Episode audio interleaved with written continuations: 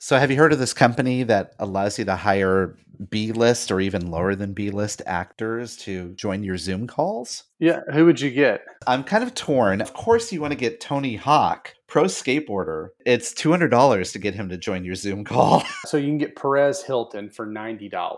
Ooh. How the mighty have fallen. Lance Bass, former NSYNC member, for $249, or Andrew Dice Clay for $300. Even Debbie Gibson charges less than he does.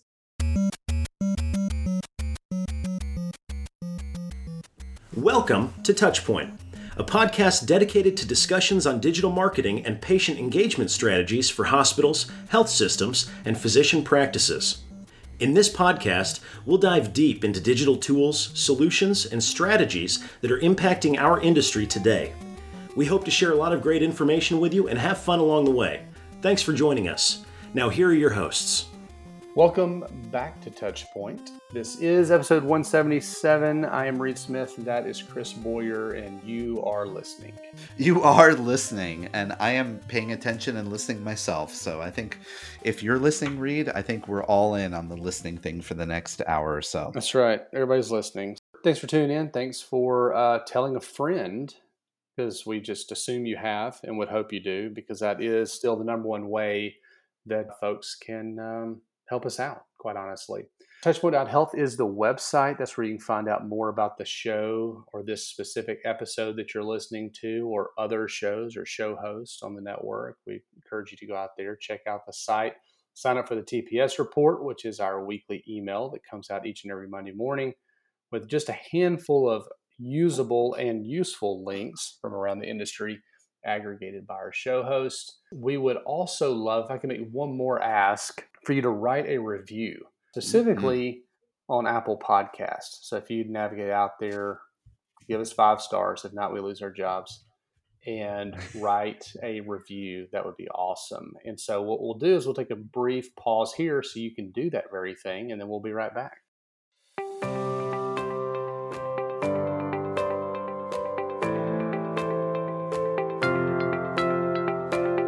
Chris, in today's digital age, your online reputation, as we all know, is crucial.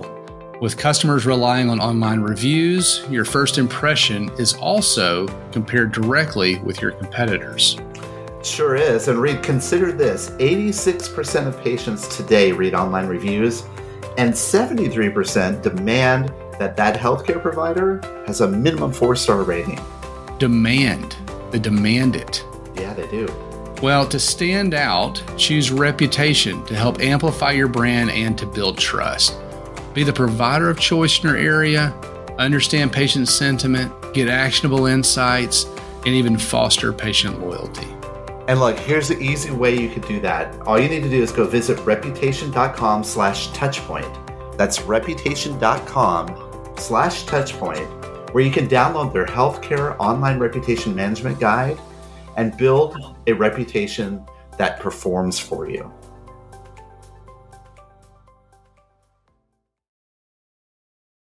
Today, we're going to be talking about video. And we've talked about video before on our podcast. And if you can go back into some of the annals of what we've done, we've had a variety of different conversations around the importance of video. But there's been sort of a resurgence around video and the video format, particularly in this day and time. Video is interesting. We've always talked about that it's important, certainly. And I'm trying to think, it was a few episodes ago, we talked about the Girard study that we had done. One of the things that people said would make them feel more comfortable in this idea of coming back to the hospital would be the idea of understanding new cleanliness procedures and those types of things. And it's not tell me that there's a new procedure, it's show me that there's a new procedure, and what does cleanliness look like and those types of things. Well, how do you do that? I mean, I guess you could do it maybe with pictures to some degree, but obviously from a video standpoint, it's going to make more sense. I've seen a ton of video from chief medical officers. Again, we've talked about kind of separating the fact from the fiction, or getting kind of away from fear the misinformation piece of it, all this done via video. Video is a good content type to use, and it's become more and more a very standard approach that organizations use, that brands use when they're talking about their organization, because it's, quite frankly, it's a little versatile and it's engaging. It gives you that real life picture of what's going on. Unlike when we were doing video 10 years ago, and Reed, you remember you were on one of my earlier video series way back then, it's much easier now to share video across social media and across multiple platforms. Bandwidth problems have gone away. More than that, it's becoming what people are very familiar with. If you think about YouTube, for example, it's kind of the hub of DIY to some degree. You know how to fix this or do that, or what does this look like? Or, you know, you're looking for a new car and you want to look up a review. I mean, that's almost where you start. In a lot of cases, you don't start at a search engine necessarily, although YouTube is a search engine. That's where you go. That's where people are used to getting information. And it's becoming easier and easier for us to create video now that we have the video camera in our pocket. Let's start off first. Let's talk a little bit about some stats. Let's share some stats that prove that marketers really need to seriously consider video if it isn't already part of what you do in a holistic way. And we're pulling these stats from an article we found on the Digital Marketing Institute website called The Importance of Video Marketing. The first thing they talk about is that 97%, so we'll just round up and say everybody, of marketers at least claim that video helps consumers understand products. From an informing and from an education standpoint, much like I was just talking about, I don't want to go to the Ford website, right, and read about a car.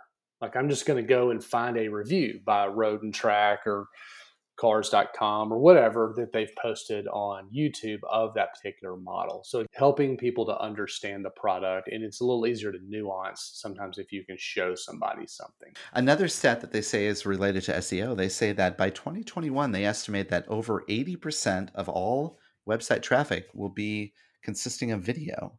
And should we just round that up to 100% too? I mean, honestly, that's a big number. 80% of all traffic.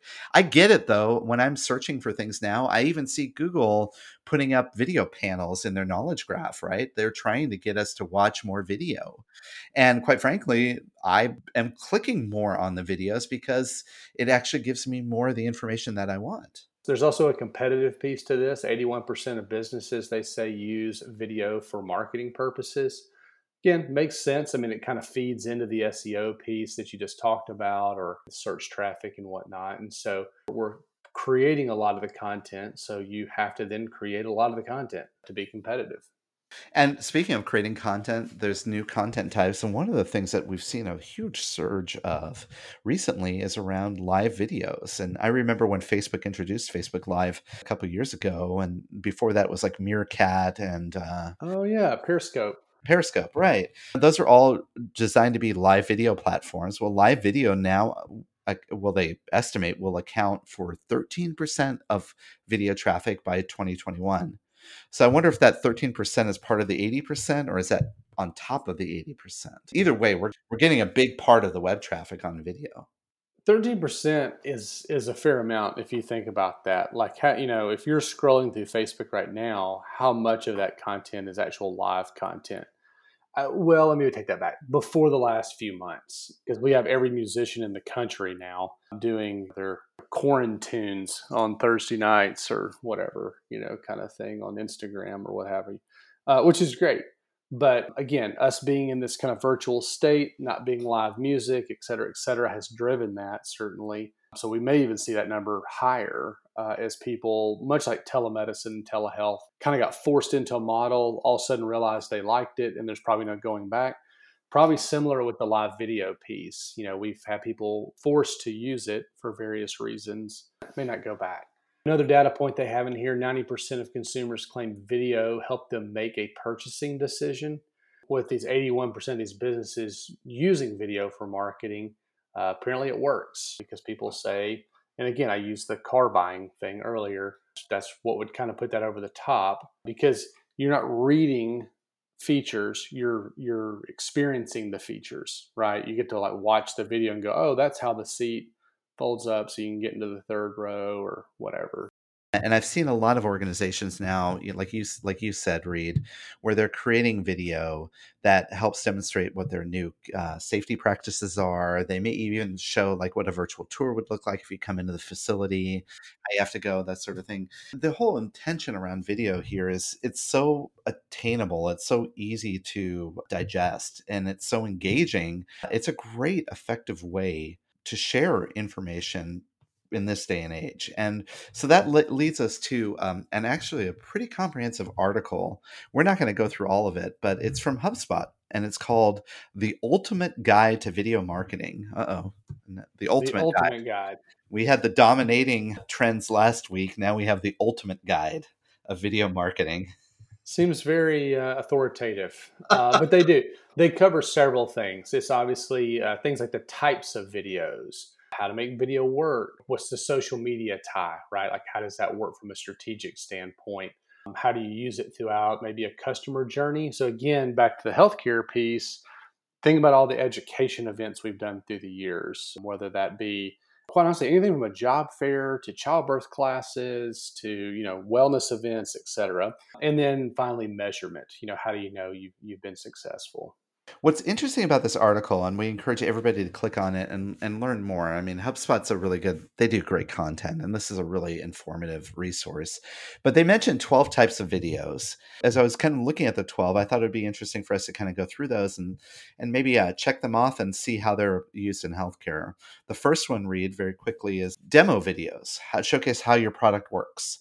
Whether that's taking viewers on a tour of your software or how it can be used, even unboxing. They categorize unboxing videos as a way to demonstrate. Now in healthcare, I think more of it is along the lines of what we were talking about, which is showing what it would be like if you show up and now there's plexiglass and how they're going to check your temperature at the door, that sort of thing. Even pre-pandemic, or if you just think about things like electives, joint, weight loss, sleep. Like, okay, let's take sleep. This is actually a good one. So from a demo standpoint, there's probably a fair amount of anxiety because I would assume a lot, if not the majority of people doing a sleep study, it's probably their first one. If you were able to say, you're going to get here, you're going to show them this is what it looks like, and then Susan here is going to ask for your information, and you're reducing anxiety potentially, increasing better outcomes, decreasing no-show rates, things like that. So I think the demo video piece is a really interesting one.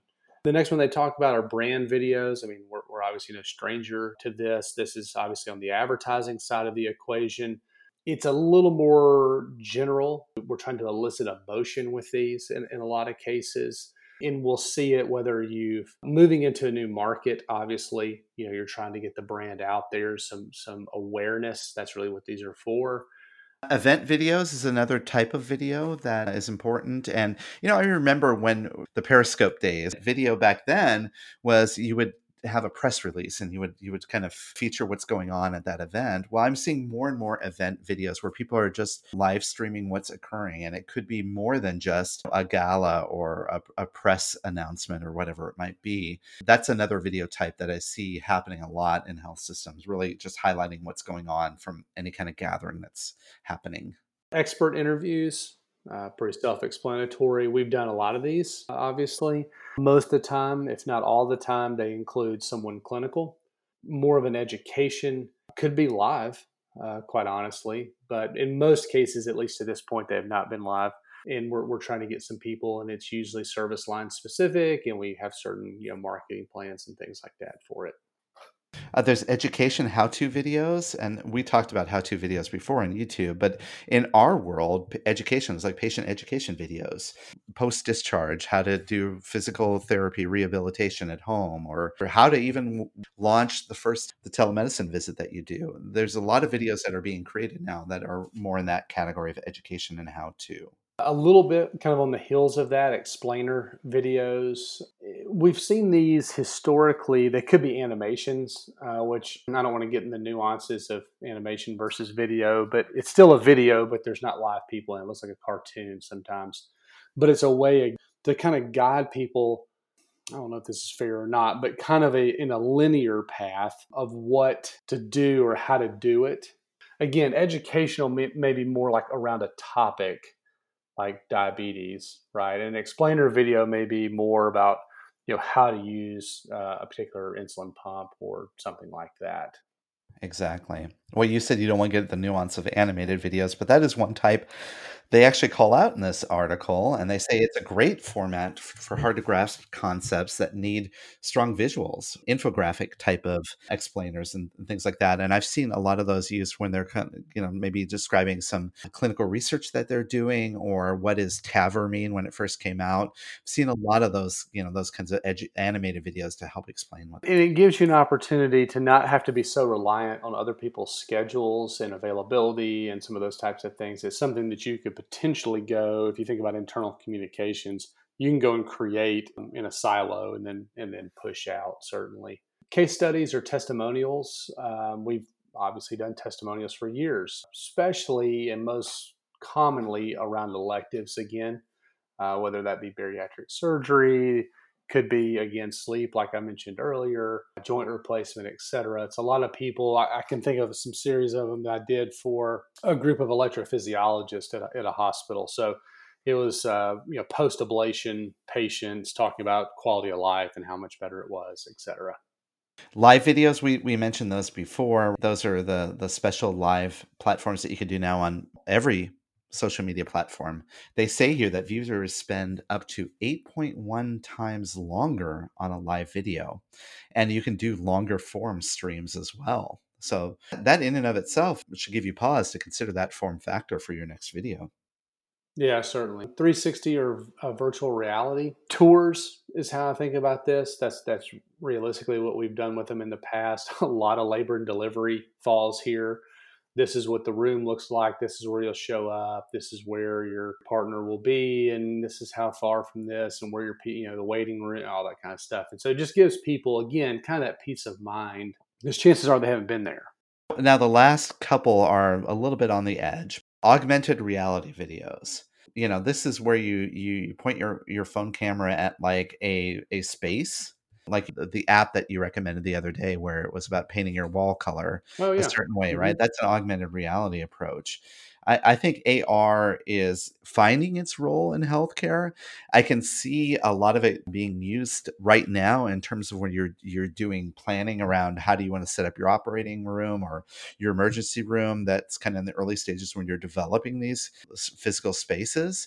But I could see it happening more and more as we bring healthcare into the home, that patients will start to use augmented reality videos to kind of help navigate their healthcare.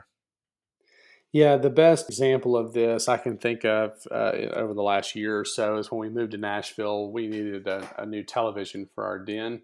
Historically, I would have just bought the largest one because that makes the most sense. But I was able to use the Best Buy app and like actually take the television and like put it on the wall, right? Like using the app. And then very quickly, I was like, that looks stupid. That's way too big. From an education or experience standpoint, I think this is really interesting on kind of how we think about that for healthcare. The last one here, personalized messages. So they talk about recording yourself recapping an important meeting or some sort of personalized recommendations, et cetera. It's almost like the inverse of the customer testimonial to some degree. But an interesting thing to think about, and honestly, I don't know that we really do that much outside of like the expert interview that we talked about earlier. As a brand, individual influencers certainly do.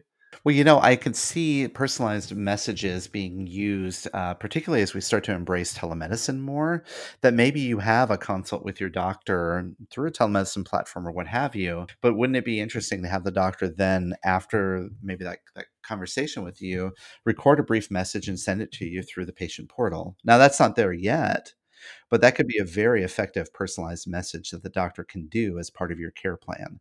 I know that we as health systems are starting to think about all these different ways that we can apply these different video types. Why don't we do this, Reed? After the break, why don't we come back and talk a little bit? There's a great article that we found on adage.com, that talks about 6 essential creative rules that make all the difference for online video. And it'd be fun to kind of dive into that. Let's do that right after this brief pause. Coming soon from Greystone, Bowstring, and Touchpoint Media, live from HCIC, a new podcast that brings you front row access to the latest innovative strategies that are shaping tomorrow's healthcare industry.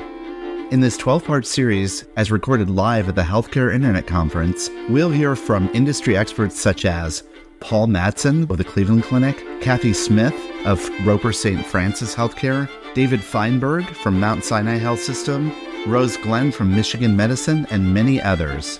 Subscribe now on Apple Podcasts, Spotify, Google Podcasts, or your favorite podcasting platform. This podcast series is brought to you by Greystone.net, Bowstring, and Touchpoint Media.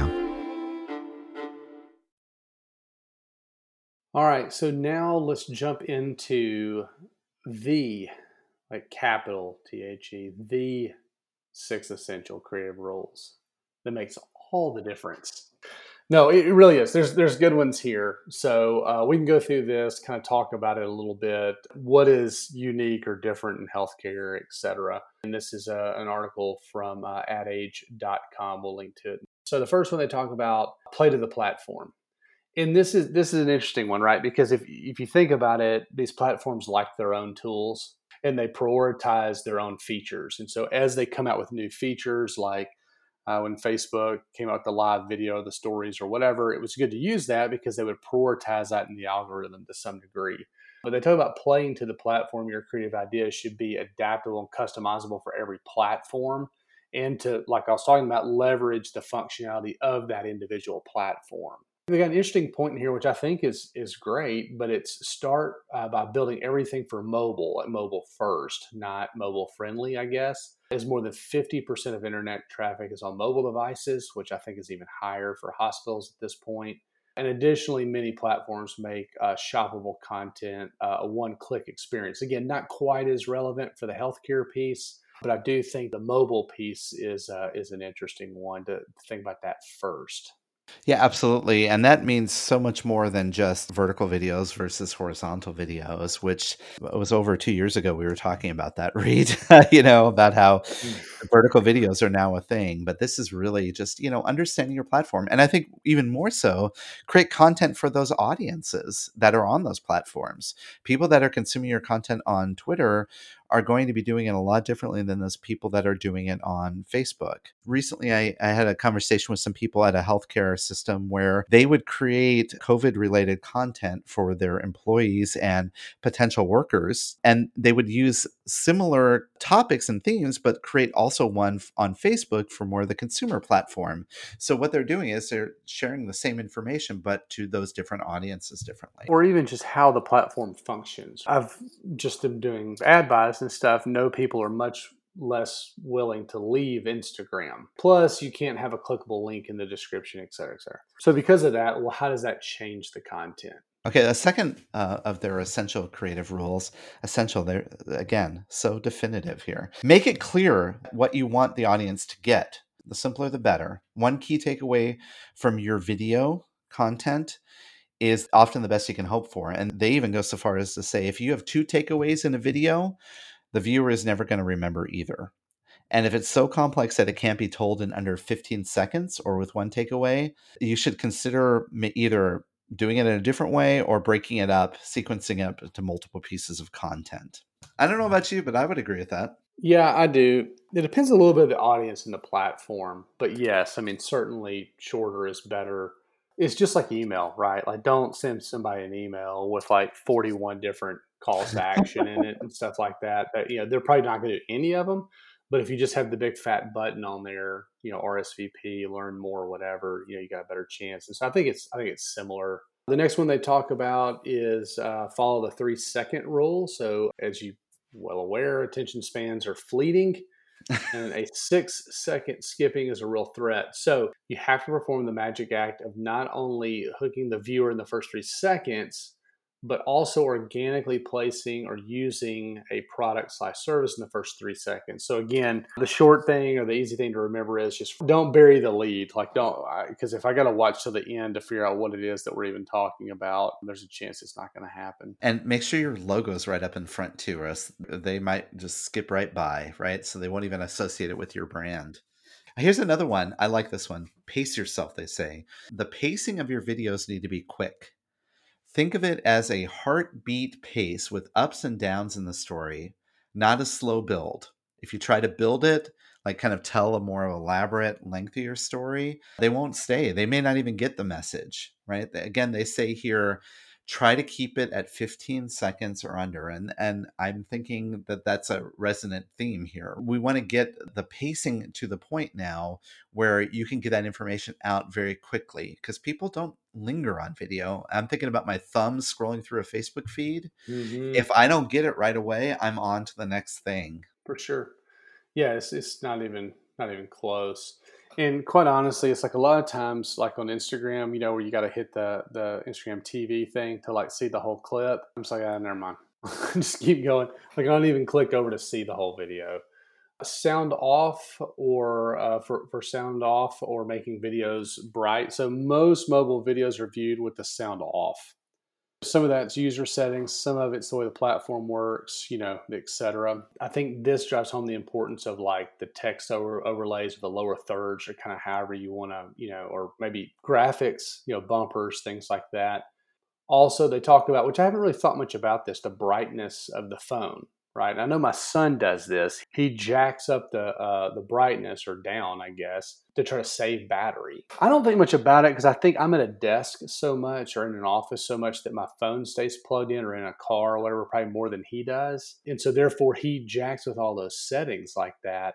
So it saves battery. So when you're thinking about creative and you're going mobile first, you know, and all that kind of stuff, make sure you're viewing it on a phone.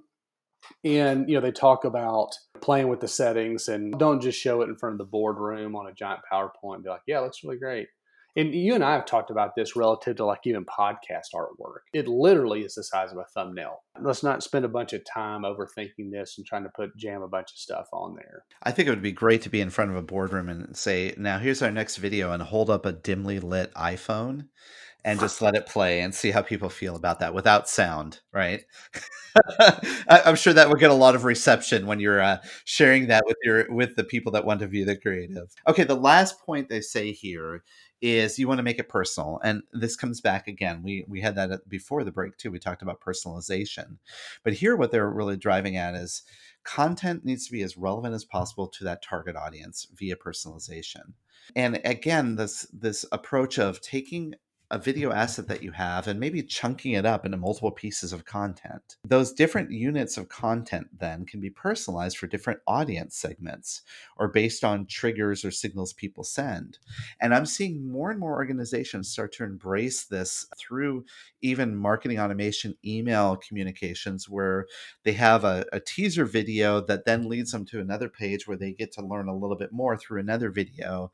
And it kind of takes them down a journey with their video. And they do a lot of it. They're doing it on understanding like search retargeting, because you can understand by what people are searching for, generally what their basic signal of intent is. And then you can start to personalize it. They actually indicate here, you could personalize it for geography, for the weather, for the mood, the seasonality, the time of day. There's a lot of different ways that you can start to parse out your video content. Now, that's the big assumption here is that you have a big library of video content in order to do that with, right? Yeah, that's always it always comes back to content at some point. So. Yeah. At this point, why don't we take a quick pause and then we'll come back with an interview that I did recently with Mark Miller of the De Beaumont Foundation. For those of you who know Mark, and many of us do, he's been around for a while. He was actually with Nationwide Children's in the DC area, but he is now working with a public health foundation in the DC area. And he and I had a chance to talk about how he is using video to create a public face for not only his brand, but also to help communicate a very complex messaging around public health.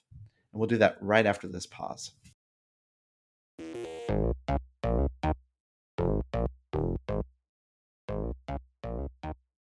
All right, welcome back to the Ask the Expert section of the podcast. And today I'm talking with a dear friend of mine, someone I've known for quite a while. In fact, almost the whole time I've been in the healthcare space. And that's my friend, Mark Miller. Mark, welcome to the show. Thank you. Nice to be here. Yeah, I'm excited to have you here. And not just because you're my friend, but also because of your background and your experience and what you're doing. You and I actually got to know each other many years ago in the DC area. For people listening in that may not be familiar with your background, do you mind sharing them a little bit about where you came from and what you do now? Sure. Mostly by accident, I've been fortunate to have a lot of really interesting and rewarding jobs. I think it's also partly being in Washington. There's a lot of opportunity. My first real job was doing public affairs at the National Governors Association, doing policy reports and other publications, also working with governors and their staff. And there was one governor I particularly liked. His name was Bill Clinton. So I started volunteering for him as a writer-editor in the DC office. And then he got elected, and I found myself in the White House in the very first days of his administration, helping to lead the correspondence office. So I was actually managing 15 people who were writing policy letters, proclamations, and other publications. And really great experience, wouldn't trade it for anything, but 2.5 years was a long time to work at the White House. And I went from there to the Corporation for National Service, which is the federal agency that handles AmeriCorps and Senior Corps and other programs. And I really like that because I like to create something that you can see and feel, and as opposed to letters, which are words. And I worked for a PR agency, and I was recruited to be the first vice president of communications for the Case Foundation, which was led by AOL's Steve Case and his wife, Jean. And it was just a chance to completely get immersed in digital communications, helping to build their first website, helping to kind of just build their brand. While I was working at the Case Foundation, my daughter got pretty sick and spent a lot of time in the hospital. And I somehow stumbled across job openings at Children's Hospital. And there was this one job that they were having a hard time filling, because they wanted somebody who understood PR and understood philanthropy. And that was a good combination for me. So I was the first director of fundraising communications and did that for 10 years. It was the early days really of social media. So, when you and I worked together and other sort of pioneers. And for me, it was just fun. I was coming from the Case Foundation, where just digital communication was just the expectation and looking at the next thing coming. And so I was able to create our social media accounts and grow them and use them to raise more money and to raise the profile of the hospital. But then when I saw the opportunity at the De Beaumont Foundation, I thought it just kind of brought everything together. They were looking for somebody to sort of take them to the next level, explain to people what they were all about.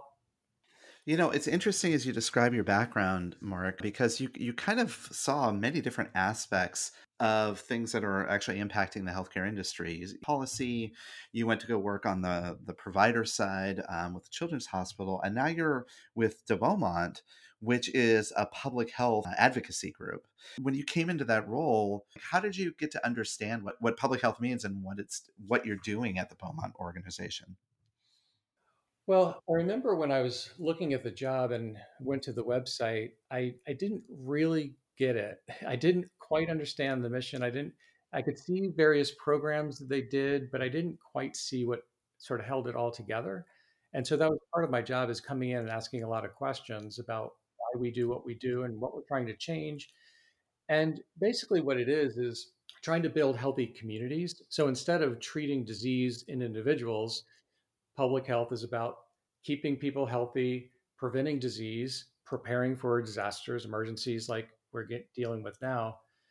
It touches everybody. The first thing I did was I really, I'm going to communicate about what public health is so people understand what we're all about. So who has a good definition of public health? I looked all over.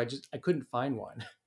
And so one of our big projects has actually been doing research about what people think of when they hear the term public health and what they think public health people do. One interesting poll we did showed that when we asked who most contributes to a healthy community, it was police, firefighters, hospitals, we're above public health people. That's the job of your state and local public health officials. And it's just a behind the scenes role. And I think part of, especially with my boss, Brian Castrucci, he doesn't want to be in the background. He wants public health to be out there talking about what they do. And, you won't have support unless people know who you are and what you're doing. Which leads us to really the thrust of our topic today. What we're going to be talking about is you had this challenge, right, of taking something very complex, a very complex story around public health and what De Beaumont does, and put a face to that. And that is a very complex communications challenge, one that I think that people listening in, even if they aren't from a public health background, many of them work for hospitals and health systems, they're faced with all the time. So tell us a little bit about that particular challenge. We do a survey of the whole public health workforce. And one of my first jobs was announcing the release of the survey. And we found that almost half the workforce said that they're going to leave their current job in the next 5 years. And so I was out there talking to reporters saying, oh my God, almost half the public health workforce says they're going to leave within 5 years. And what I found is it just didn't have traction because people didn't understand why that was important. If I told you that half the teachers are going to leave or half the police are going to leave, you would care about that. But it just showed me how much behind the scenes public health is. With the pandemic starting, we were again talking about public health is, on the front lines doing very important work, but people don't know what it is they do. So how do we tell that story? Should it be a report? Should it be an infographic? Should it be a survey, a poll or something? And I really wanted to hear from the people who are in the field. And I suggested doing video storytelling where people from wherever they were, whether they're working at home or outside the office, could record a short video to tell us about their experience. And so that led to our campaign called Why Public Health Matters. In the midst of this pandemic, which we're in, we as a community, we have done a really good job of kind of putting forward our thanks to those people at the front line, those frontline workers, the nurses, the doctors, that sort of thing. For you representing people that are working in public health, was this sort of a similar thrust or a similar kind of approach that you wanted to take? Well, yeah, the idea came from people in the field saying, we see all these thank you for healthcare people. How do we generate thanks and appreciation for our staff and our public health people who are working so hard? And my response to that question is, you can't just do a national campaign to say everyone should say thanks to these people that you don't know. You have to start with defining who they are. The best way to tell the stories about who they are is to let them tell those stories. And so we very quickly, in a matter of weeks, built the website, set up the technology to allow people to start submitting videos. In the first 3 weeks of the campaign, we received more than 100 videos, which was a response much bigger than we ever imagined. Wow. To what do you attribute that? I mean, those are numbers that a communicator, it's kind of like, wow, I would love to aspire to have a program that can actually do that. Why do you think that you had so many people respond? This was a coalition of 19 organizations. So we came up with the idea and then sort of pitched it to our peers in the field. And everyone we approached said, yes, we're on board. And so they've helped us get the message out to their various audiences. So the American Public Health Association, the Big Cities Health Coalition, Robert Wood Johnson Foundation, Research America, Trust for America's Health, the organizations that represent government, public health. And so it was a lot of, while we set up the campaign, there was a lot of marketing through our partners as well. So that means that we had targeted outreach to people like nurses, epidemiologists, researchers, people who are working at the state level, public health laboratories, another sort of untold story. So through that range of partners and their communications, and just kind of working the phones and social media saying, hey, that sounds like a really great story, you should make a video. I think that helped. I think the other thing that helped is a little star power, because we work with Soledad O'Brien. And so we just said, hey, could you make a 1-minute video inviting people to send a video? So that's our homepage.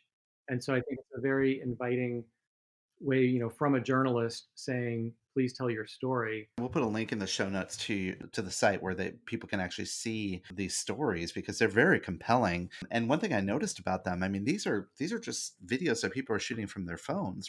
In this day where a lot of us are working from home, the video is not like very well professionally produced, but it's incredibly authentic. I'm glad you brought that up, because the technology that makes this possible is a company called Gather Voices.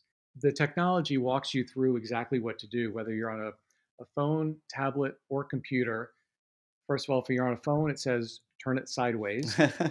Important. Most, but not all people follow that direction. And then it shows you where to position your head, which is important because sometimes you see these things just all over the place, and it's limited to a minute. That's why I think the quality, you know, it's not broadcast quality, but it is authentic.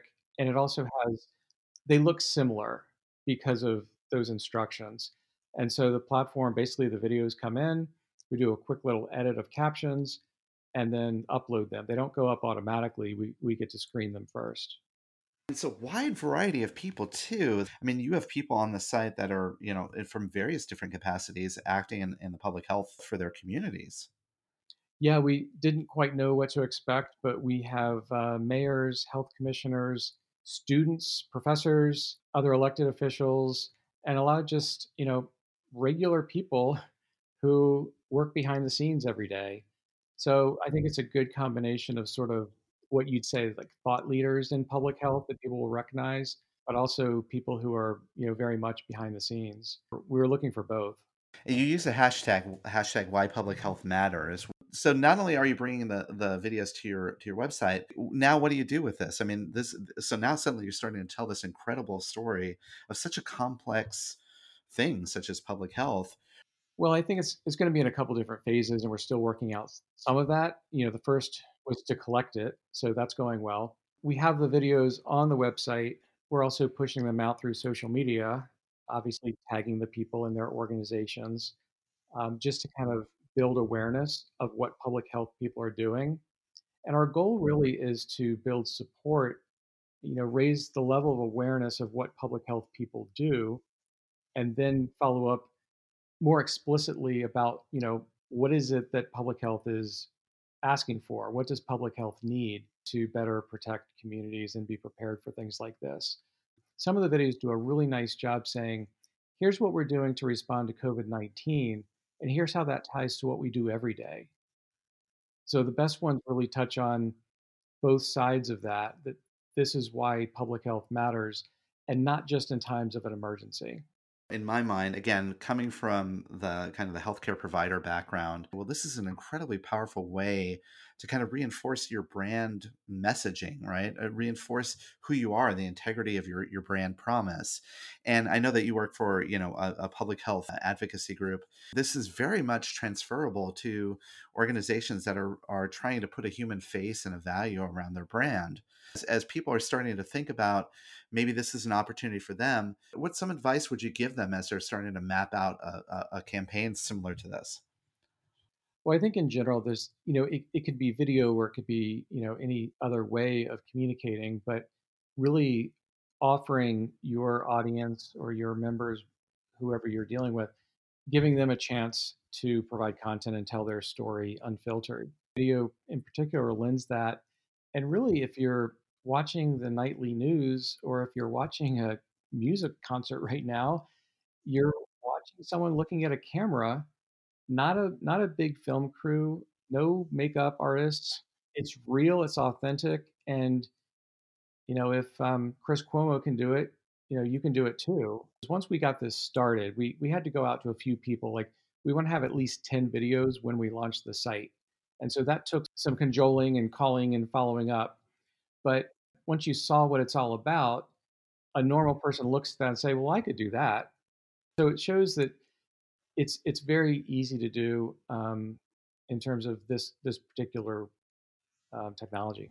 And the other thing is, we told the partners, these videos are yours. I mean, if you want to use these for your own purposes, you know, as long as it's public education and promoting public health, we also plan to share them however our partners would like. You're talking about creating content that's collectively across multiple different brands, multiple different partners, as you say, and it's collected by all of these different people that are actually operating in the field, so to speak. You somehow crack the code around user-generated content. So what I'm hearing is you have to give them the ability to very easily get that content to you. The software that you use is one of the ways to do that. But then to then leverage that and start to, on whole, aggregate this out in whatever capacity as this campaign kind of shapes and changes and grows. And I love the fact, too, I want to say, that you embrace sort of the new way that we're all communicating with each other in this, you know, throughout this pandemic, which is in very organic, authentic content. As we look down the road, do you see that this type of, I guess, what I would call the humanization of public health, putting the face on public health through video, is this going to be something that you're going to bring forward in future, not only just campaigns, but in future branding efforts? Yeah, I hope so. I mean, we want to stay connected with the people that we serve, our partners, our various programs, grantees, and the communities we work with. I think everyone's kind of looking for a way to stay connected in real ways, and I think this has shown that video plus social media is one way that can be done. Do you think that communication styles in the future, now that we've gone through this pandemic and we've developed this sort of very low resolution, but high quality content. I don't know how to describe it better. It's sort of that authentic content that this is sort of the promise of what we were talking about years ago with social media. Do you think that communication is going to start shifting now? Well, I think it's already changing. I think you're already seeing it. Zoom meetings becoming the norm, Zoom birthday parties, Zoom happy hours are the norm. I remember the first time someone was talking about doing a Zoom job interview. I just thought that was crazy. Like, why do you look at a screen? Like, that's not a real connection, but it clearly is, an authentic connection for people now when you don't have the typical alternative. I also think that we were in some ways not forced into this, but we had limitations. So even if we say, let's do video, we couldn't hire a film crew to, travel across the country and interview what was happening on the ground. So it's like, what can we do now? And what can we do that's authentic? And that's kind of what led us to this. So I think there's going to be more of that. The other thing is it's going to change the industry in terms of what people pay for and how they pay for it. So when I pitched this idea, for a small foundation like ours, and we're very careful with our resources, it wasn't an insignificant amount of money. But what I told them is, in my last job, a single video would have cost more than the cost of this platform, which we can use for so many other things. So I think in terms of efficiencies like that, investing in technology so you can sort of maybe do things on your own that you hadn't thought about doing on your own. I think some of that's going to just be necessity. Thank goodness we have the digital capabilities now for many of us to be able to create this content, right? Our smartphones and the Zoom and all of this different technology, because when you and I were, way back when, and what it feels like the infancy of social media days in healthcare, we were just, working very hard. I remember us lugging around like flip cameras just to capture a video and things like that. And now it's all kind of embedded in the experience. So it's what I really love about the field. I don't learn a whole lot more about writing and editing. I've done that a lot. I don't learn a lot about, graphic design. I know how that works, but the technology is constantly changing. And so when I was at the Case Foundation, I thought we were doing pretty innovative stuff, but 2 years later, they completely redid the website that I helped build because there was new social media technology that they could incorporate. And, like I said, 40 under 40, innovative in terms of for the field of something that hadn't been done. But I think that, this interactive video kind of takes it to a new level. And I hope that it sort of sets a bar for other organizations and other fields. The website is whypublichealthmatters.org. So for people listening in, they can go there. But Mark, if other people want to find out more about you and De Beaumont, what are some ways they can find you online? On Twitter, I'm mmiller20910, which is my zip code. But more importantly, you can go to our award-winning website, debeaumont.org. It was named the best nonprofit website of 2019, so I'm glad you brought it up. The website really incorporates a lot of very simple and accessible technology. It's one of those things that there's a lot of technology behind it to make it look really simple. So I think it's pretty easy to go on the site and find whatever you're looking for. It is a great site. In fact, when I went over to do some research on it, I found myself just reading a lot of information, not only about public health, but also, you know, a variety of different resources and news that you actually link to from the site. It's really informative. So yeah, I encourage everybody listening to do that. Well, Mark, listen, thanks for your time today. I really appreciate you bringing us up to speed on what you've been up to, and I'm glad that you and I had a chance to connect. You know, after all these years, it seems like we're still out there trying to make positive changes for these industries that we're in. Yeah, it was really nice catching up with you.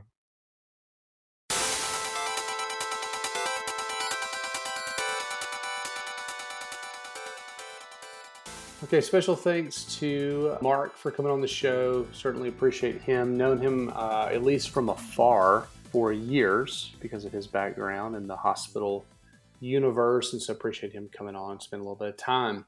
As you're listening to this show, if you're listening to this show, as it comes out at least, we are in the middle of the American Telemedicine Association's annual conference, the ATA 2020 annual conference. So certainly, if you're interested in that, you can go to gotelehealth.live and see more, log in, register, etc. But if not, I would recommend we'll start putting these up. But we've got about 8 to 10 episodes of interviews with their keynotes and things like that will be up. It's called The Source. It's a new show that we'll be putting up on the network here shortly. So I encourage you again, touchpoint.health, go out there, check it out, tune in. There's some really cool conversations with some folks there that are making a difference in the virtual care arena. All right, let's do some recommendations. What do you have?